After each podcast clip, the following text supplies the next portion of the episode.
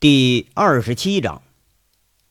上回咱们说到啊，杨伟半路认识的那个损友林国庆，他不远千里从北京大老远跑到大连来了。这人呢，依旧是老样子，满嘴是火车轮子乱跑。不过看样那是有备而来。从这两口子的关系啊，扯到了做人，哎，又从做人呢扯到了理想抱负，从理想呢，最后又扯到了放羊。杨伟是不知不觉的被老林引到了想说的话题上，老林最后是千言万语吧，就一句定音了，定格在杨伟的远大理想上，让他放羊去。杨伟八成是琢磨着，这林国庆是拿自己开涮来了，他恨恨地骂一句：“我呸啊！你他娘个烂人！你感情巴巴的从北京跑大连来，你就逗我玩来了？我他妈四岁就上山，我放羊还用你教啊？”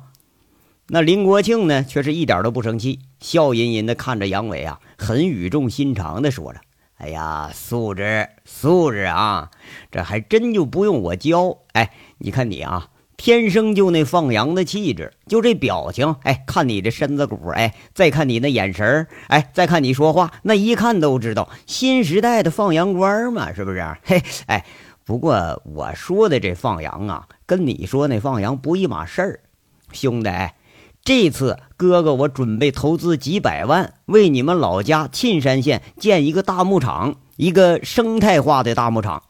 这个农林牧副渔，咱全都给上。你不会放羊吗？这可就有了用武之地了。哎，你想不想跟我实现你的理想？而且哈，在实现你自己理想的同时，也为贫困山区做了件大好事。这可是造福子孙后代的大好事啊！啊！到我公司来，你当个呃项目负责人怎么样啊？啊，就负责咱们这个牧场的项目，哥哥我还真就亏待不了你。杨伟一下子愣神了，嘴里喃喃的说着：“哎，这不能这么巧吧？要说难道这事儿他就这么巧？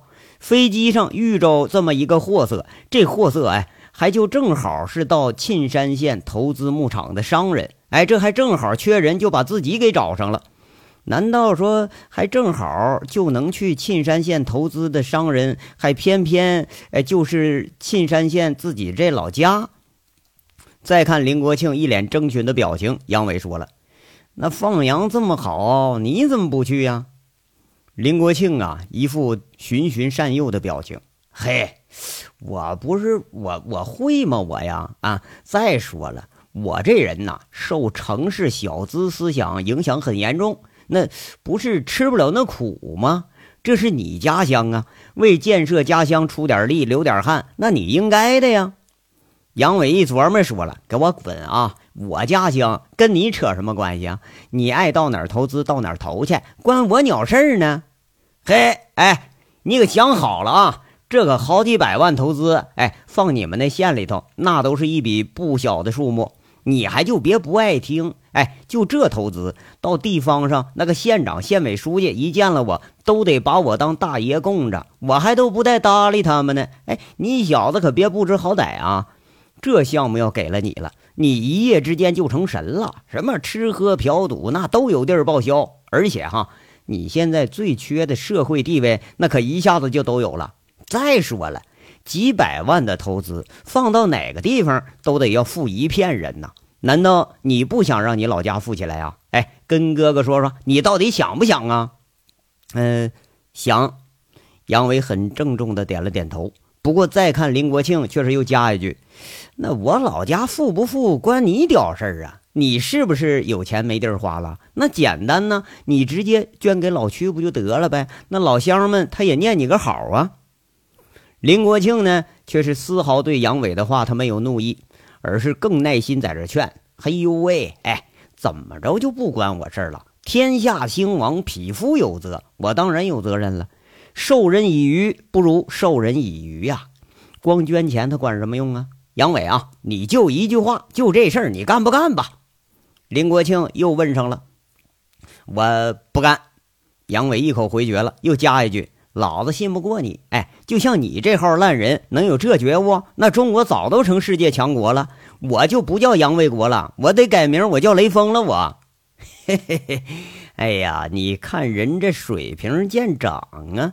居然能看出我觉悟不高来！哎，你小子啊，还别就拽的跟个二五八万似的！我还告诉你，这次还就是真的，项目已经立项了，一期投资一个月之内就到位。你是爱干不干？不干我找别人去。林国庆抛出更大的信息来，八成这是要勾引杨伟上钩。切，爱我蛋疼了呢！你爱找谁找谁去啊！老子又不是没地儿吃饭，还得让你养活着了。杨伟挺不屑地说一句：“他根本都不动心。”林国庆一听，他有点毛了，这欲擒故纵的办法还不管用了。听这口气呀，杨伟对自己嘴上那个上百万的投资是丝毫兴趣都没有。这林国庆是上上下下仿佛看外星人一样看了杨伟好几遍，他莫名其妙竖起个大拇指，很惊讶地赞叹着：“好啊，厉害呀！我是真没看错你啊！不为名不为利去动心，哎，你真大丈夫爷呀！哎，不过哎，我如果说要告诉你，两年内投资全由我出，干满两年牧场归你，怎么样？这你干不干吧？你要愿意啊！”我明儿就给你签一百万支票，我当一期投入了，马上给你配辆车，让你回那个沁山县，你当小财主去。杨伟听这话是前仰后合，笑了半天。林国庆大眼一瞪，不解的问着：“哎，笑什么呀？不相信我呀？”杨伟笑着说了：“哎，今儿这是怎么了？是你想把我当傻逼哄啊，还是你自己就是个傻逼呀？”这天上掉馅饼的事儿，你让我怎么相信呢？我就相信谁，我也不能相信你呀！就你这人品，也就勾搭哪家小媳妇的水平。你给我讲这大道理，你以为我和你一样蠢呐？三句两句你就把我骗了？林国庆一下子对杨伟的认识又高了一个层次，暗道这小子啊，不是一般的精明啊！看来这是不太好招揽。一转眼儿又转话题了。语重心长的看着杨伟就说：“哎，杨伟，你就说啊，我这事儿它是不是好事儿吧？沁山县老区地方穷，地下资源也不多。你们老家那个顺王村那更背，人均年收入那才几百块钱。我就弄不明白了，就这么好的事儿，你怎么就不干呢？你是信不过我呀？哎呦，你知道了还问呐？老林啊，信不信得过，咱们先放下啊。”实际情况我就告诉你，我乡下出来的，这我比你清楚。在沁山县那么大点儿的牧场，它不好找，都是山地，那个山沟子太深啊。想要规模化养殖种植，那都是不可能的事儿。全县就一条二级路，你往那儿投资，基本上就是打水漂，一分钱你都捞不回来。那地方啊，穷根扎的深，几代人了都改变不了落后的面貌。不是你我一个两个人就能办到的事儿。你要是真说钱多的没地儿花了啊，我劝劝你，直接把那个票子砸水里，你好歹还能听个响呢。杨伟也正色的说了：“嘿，好，好，好，哎，你说这是实情，兄弟是个信任，我看得出来啊。要是其他人的话，八成早就想着怎么套我这俩投资啊，自个儿享受去了。不过杨伟啊。”有件事我就不明白了啊！你既然这么说，那你为什么还往家乡捐款呢？我听说你往顺王村捐的可不少，前前后后有三四十万了吧？哎，这我就奇怪了，那你为什么不把那个票子砸水里去听响去？啊老林是胸有成竹的笑着，哎，看样已经知道杨伟的事了。嗨嗨，哎呀，做点事儿呗，虽然呢势单力薄的，尽人事听天命吧。不是，哎哎，你大爷的！你怎么知道我在沁山的事啊？连我的兄弟们都不知道啊！杨伟说着，一下子反应过来了，挺奇怪的，在这问一声。林国庆却是一副神神叨叨的样，不屑一顾的说了：“切，捐俩钱儿就钻被窝偷着乐，哎，把自己当无私奉献的人了，是不是？你以为我这一个月干什么去了？那凤城、云城和你那个沁山县老家。”我一家一家都走遍了，哎，我说你小子是个人物啊！那凤城开黑煤矿的没有不知道你的，一说起你来，恨不得把你小子给轮奸喽！嗨，我就整不明白了啊！那个什么虎盾保安公司在你小子手里那是威名赫赫，现在全省都挂上号了，你小子这怎么着还来了个急流勇退呀？哎，要在凤城混，那个三年五年的，还真就能成个人物，你信不信？连朱钱锦那大佬说起你来，那都是佩服的紧呐。杨伟一惊啊，这喝的那口水差点把他噎住。哎呦，我我操！你认识朱钱锦呐？我都没见过，那你还认识谁呀？哎呀，认识，就在北京啊吃过一顿饭。这人现在就在北京呢，一般呐都不回凤城了。我们几个朋友投资煤矿，是赵宏伟他一手下给牵的线儿。这人可是个人物啊啊，在北京花钱跟他娘的印钞机似的，那拉的关系网可不小。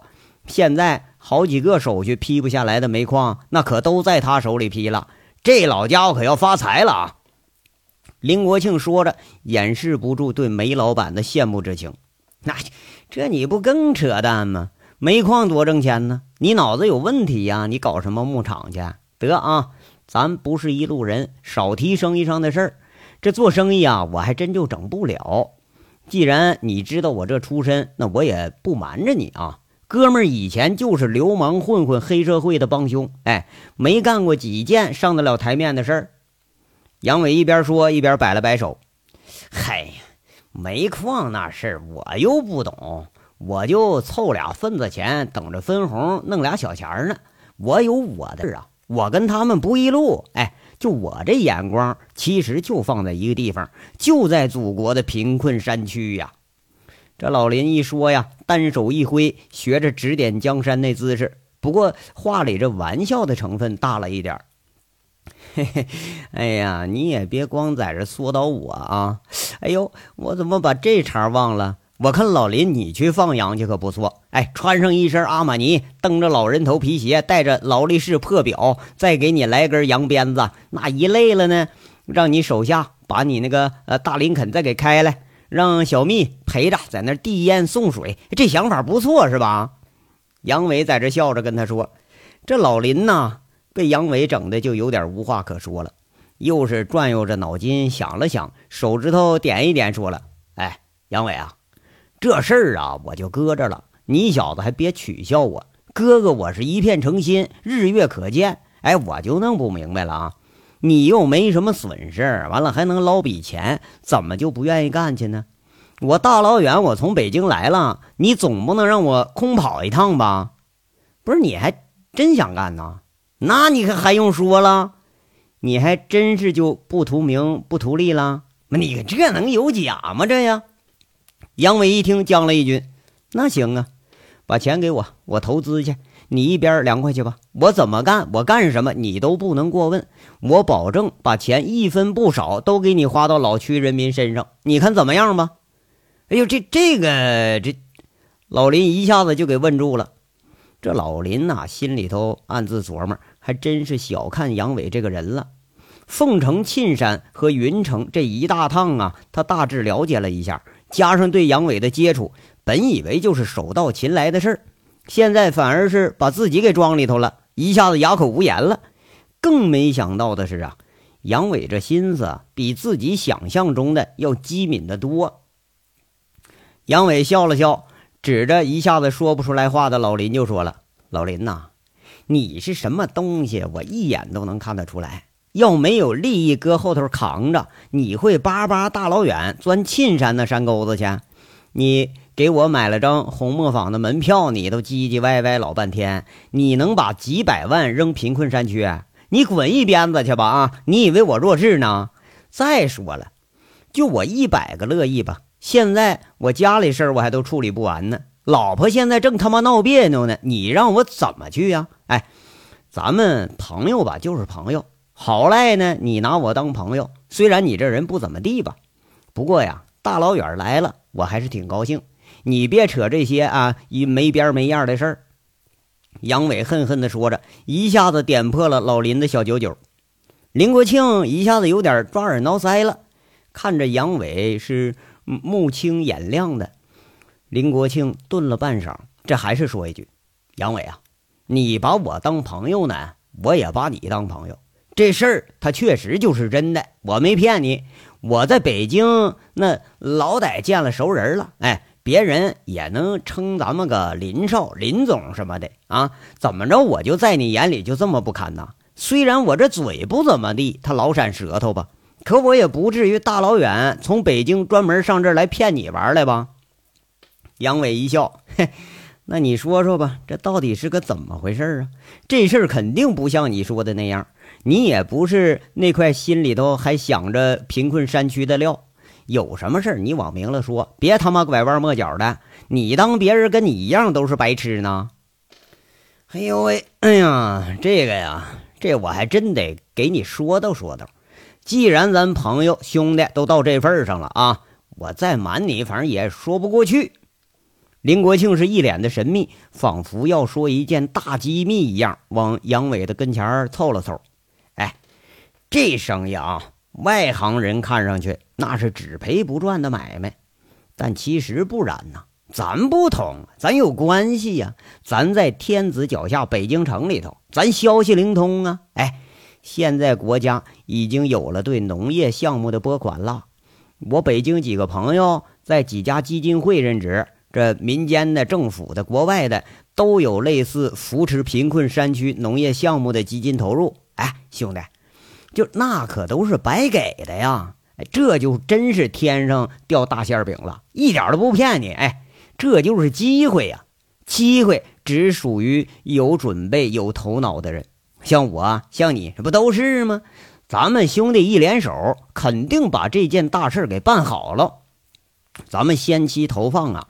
也就需要个一百到两百万，最多都不超过三百万。一期投资，咱只要见效了，咱们就凭着这牧场的规划，可以申请一部分政府的补贴，以补贴做投入。等到牧场扩大到一定程度了，可以以牧场远景规划向解决贫困的基金会申请补贴，或者呀，直接就要资助。哎，如果愿意的话，那还可以申请无息贷款。我算了算了啊，申请到一千万的话呢，一点问题没有。不是，哎，你小子别瞪眼儿啊！这事儿有什么稀罕的呀？现在那北京就有这么一帮子人，专门给你跑官拉关系拿好处费，那找点拨款提点回扣，那眼盯着这基金的人那更是多了去了。这帮货那可是黑得很呐，连救灾款他都敢动歪脑筋，专门靠这事儿啊。套拨款或者从哪个基金会套俩钱儿，哎，那这人就多了。要说我和他们比起来，我这还是个实干家呢，好歹我也知道办点事儿，不是吗？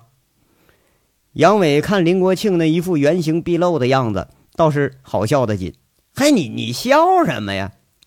这回我可说都真话啊，我一点没骗你。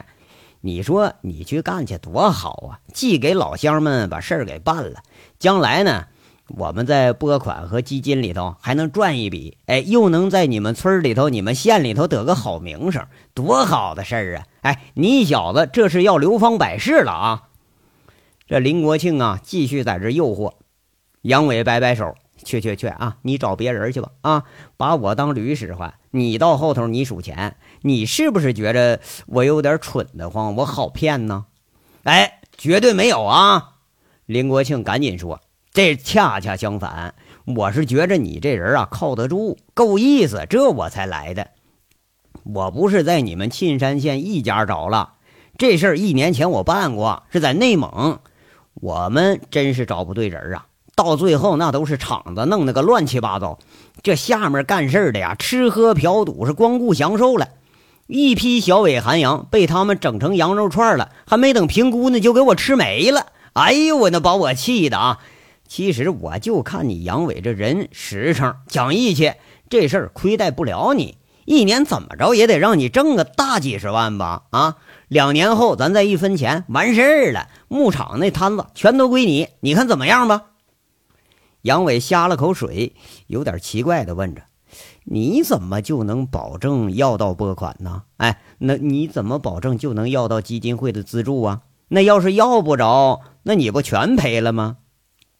林国庆得意洋洋地说了：“嘿，可不说什么呢。哎，这你放心啊，我老妹儿哎，就是管这事儿的，她当得了家。不过呀，也不能太不像话了。你总得有点牧场的样子，是不是？哎，好歹得通过人家那审核和评估，你才能拨钱呢。上次就是因为下面雇这一帮人呐，把我给黑了。那牧场办的呀，多少像回事儿都行啊！我操了，哎，我评估团没过去呢。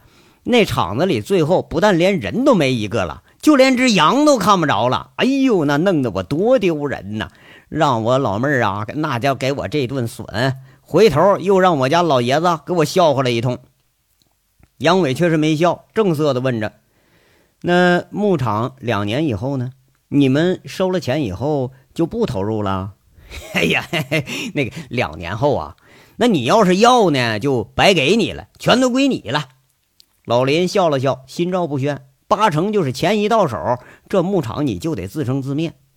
杨伟恨恨地骂一句：“妈了个逼的！我就知道你们这群人里头没他妈一个好货，就这烂事儿你们都好意思找我干？过两年之后让老家人戳我脊梁骨，是不是啊？”林国庆一听，苦着脸说了：“嗨呀，你看兄弟，这世风如此啊，我们这算不错的了。现在你就瞅瞅去啊。”贫困地区那拨款，从省里到市里，从市里到县里，它是层层扒皮，基本上就到不了真正需要的地方，早都被下下边那帮子那脑满肠肥的王八蛋买车买买楼，他妈修修修办公楼了。我这再他妈损，我好歹也投入一部分了，最起码投入了百分之四十往上了，是不是？这钱你要放到政府那帮官员手里头，你要能落着百分之五，你都算不错了。哎，和他们比，我简直我就是林圣人。我好歹我还干过几件好事呢。他们呢，那帮当官的压根就他妈不会干好事儿。杨伟在那一笑，他们是王八蛋，那你也好不到哪儿去呀。老林这话说的倒是实情，有的时候吧，人穷啊，他不是穷在物质上。而是穷在思想上，而这贫困的根源往往也在这儿。我说杨伟，我知道你心里装着老家呢。这次我是先斩后奏了，本来就没想着选址在沁山县，不过认识你之后啊，我就有了这想法了。沁山县也正好是国家级贫困县，又是老区，这还正好符合这条件。我还专程到沁山县走了一趟。如果要真能把这事儿办好，我那受益是肯定的了。而且吧，我也不亏待你，是不是？几百万投资都在你手里，你说了算呢。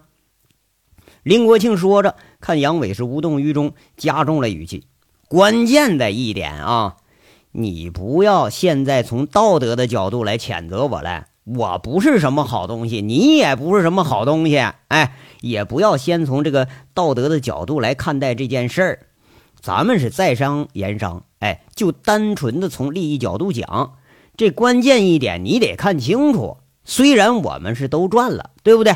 但前期投资咱是实实在在的已经投到了沁山县，这可都是真金白银呐。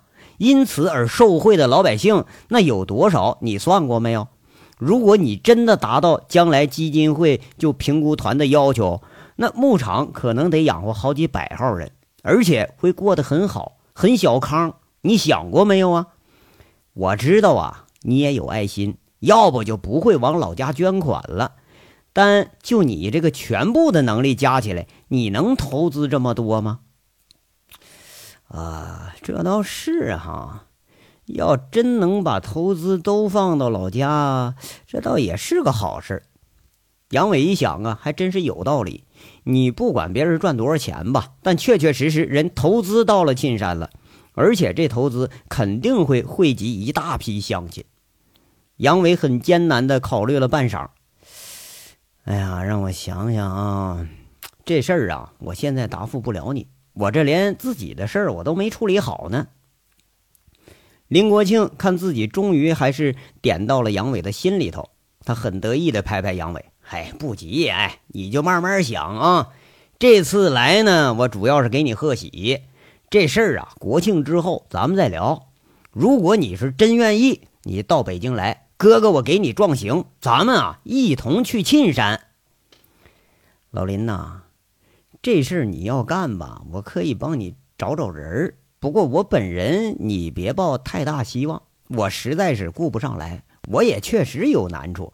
不是说兄弟我不帮你啊，你看我现在老婆都成这样了，你让我再回去钻山沟子去，这一个人可怜巴巴的，哎呀！杨伟在那摇着头，实在是表示出啊有点爱莫能助了。林国庆一呲牙：“嘿呦喂，给你配个女秘书呗！应届大学生里头，你随便挑。哎，我公司里多了去了，就那北漂一族，你敢撩吧一句话，他就敢陪你上床。”杨伟那气愤的呸了一口：“呸！你给我滚啊！少他妈提这茬，再让老婆知道了，这辈子都没想头了。”林国庆一看杨伟糗的呀，笑着就说了：“嘿嘿嘿嘿，哎，杨伟啊，看来呀，你还是不了解女人。这和女人的关系啊，那处的是距离产生美，若即若离，那才叫王道呢。你这天天钻家里头，哎，都不是我说你，就再帅的老公，那看着也烦呢。你得和老婆保持一定距离。现在不正好是机会吗？”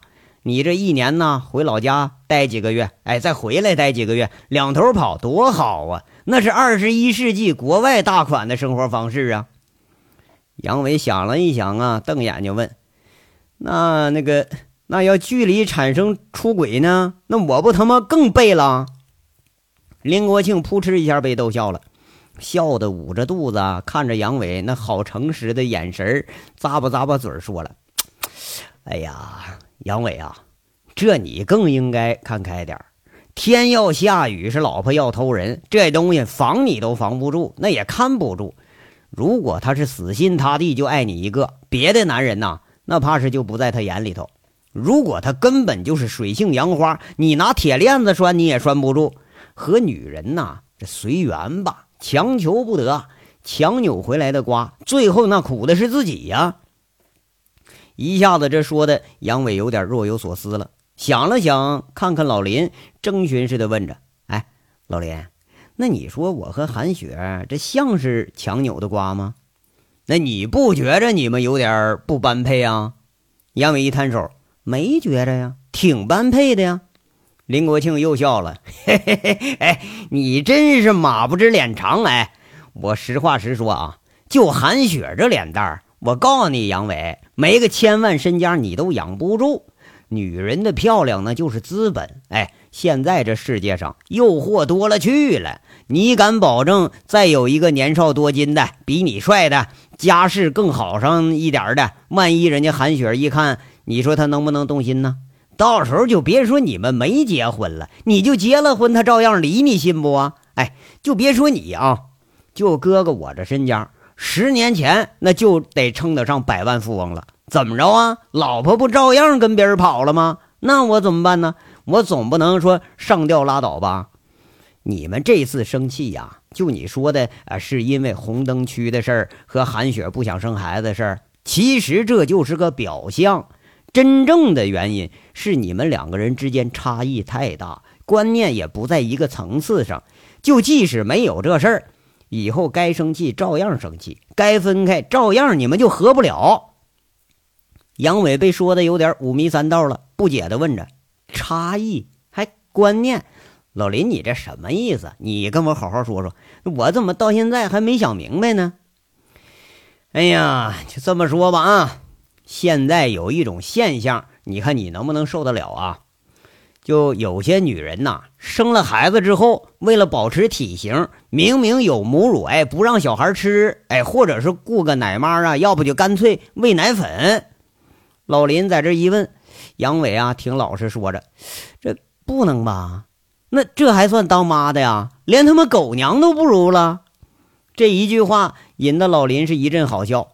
嘿嘿嘿，哎，我就知道你得这么说，可这确实就是事实。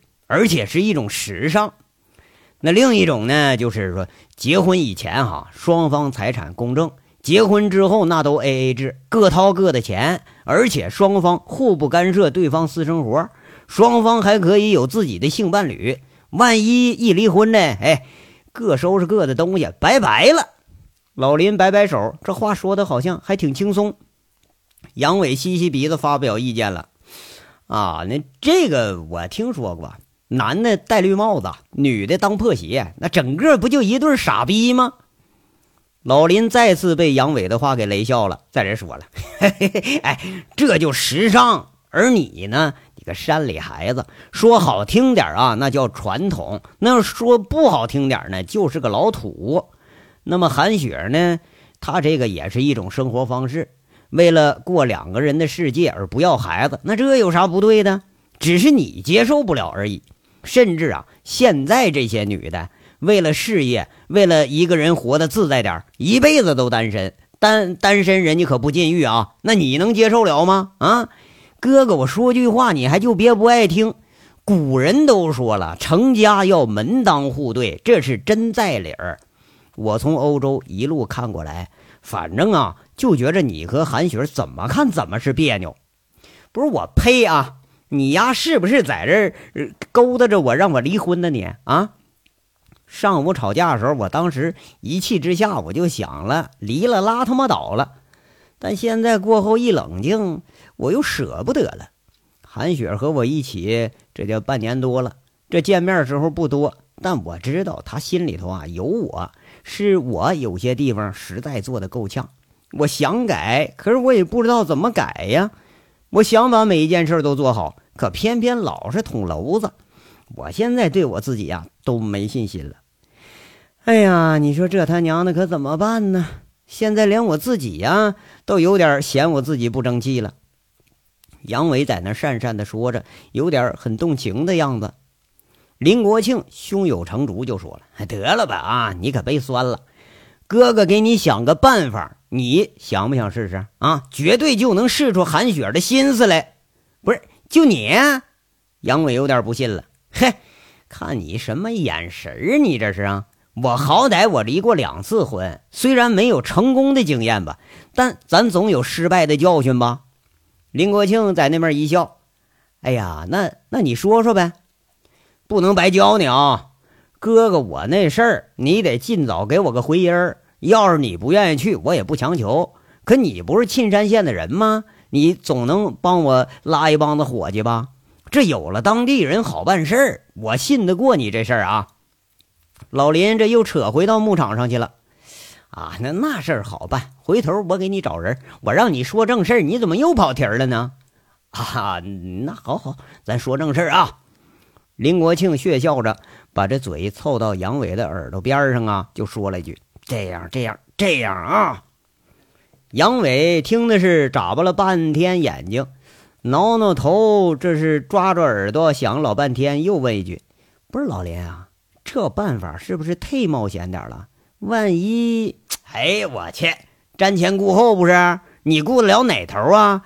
重症就得下猛药，你不这么着来，你怎么知道那韩雪到底是个什么想法啊？老林不高兴了，有点恨铁不成钢的开始教育杨伟了。杨伟一听，在这威胁上了。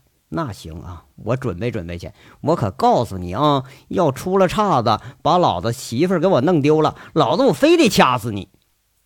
老林却是不置可否，也不正面回答，笑着说了：“哎呦，是你的呀，跑不了；要不是你的，迟早都得跑。这和我有什么关系？哎，不要因为一个女人就把兄弟扔一边，好不好？得得，哎，你爱听不听啊？别过了时候你再来找后账来。”嗯，那是兄弟，我是多的是，可我老婆就一个呀，当然老婆得排第一位了。你呀，还别以兄弟自居，跟我兄弟们要比起来，你是最差的了。嘿，差就差呗，好歹也算你兄弟了吗？不是啊？老林还在这贫嘴呢，这俩人又是胡扯了一会儿啊。老林这个老油条，把这事儿就已经都干过了，把前前后后的细节都给杨伟讲了个遍。杨伟细细一品，老林这办法倒也不失为一种好办法。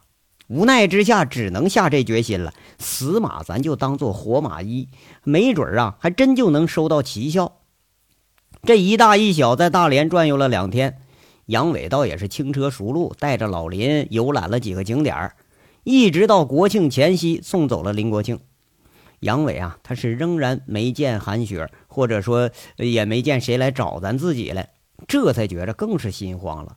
看来呀，这次韩雪还真就是铁了心了。这咬咬牙，终于还是准备试试老林这教的办法了。这章到这儿就说完了，下章稍后接着说。感谢大家的收听。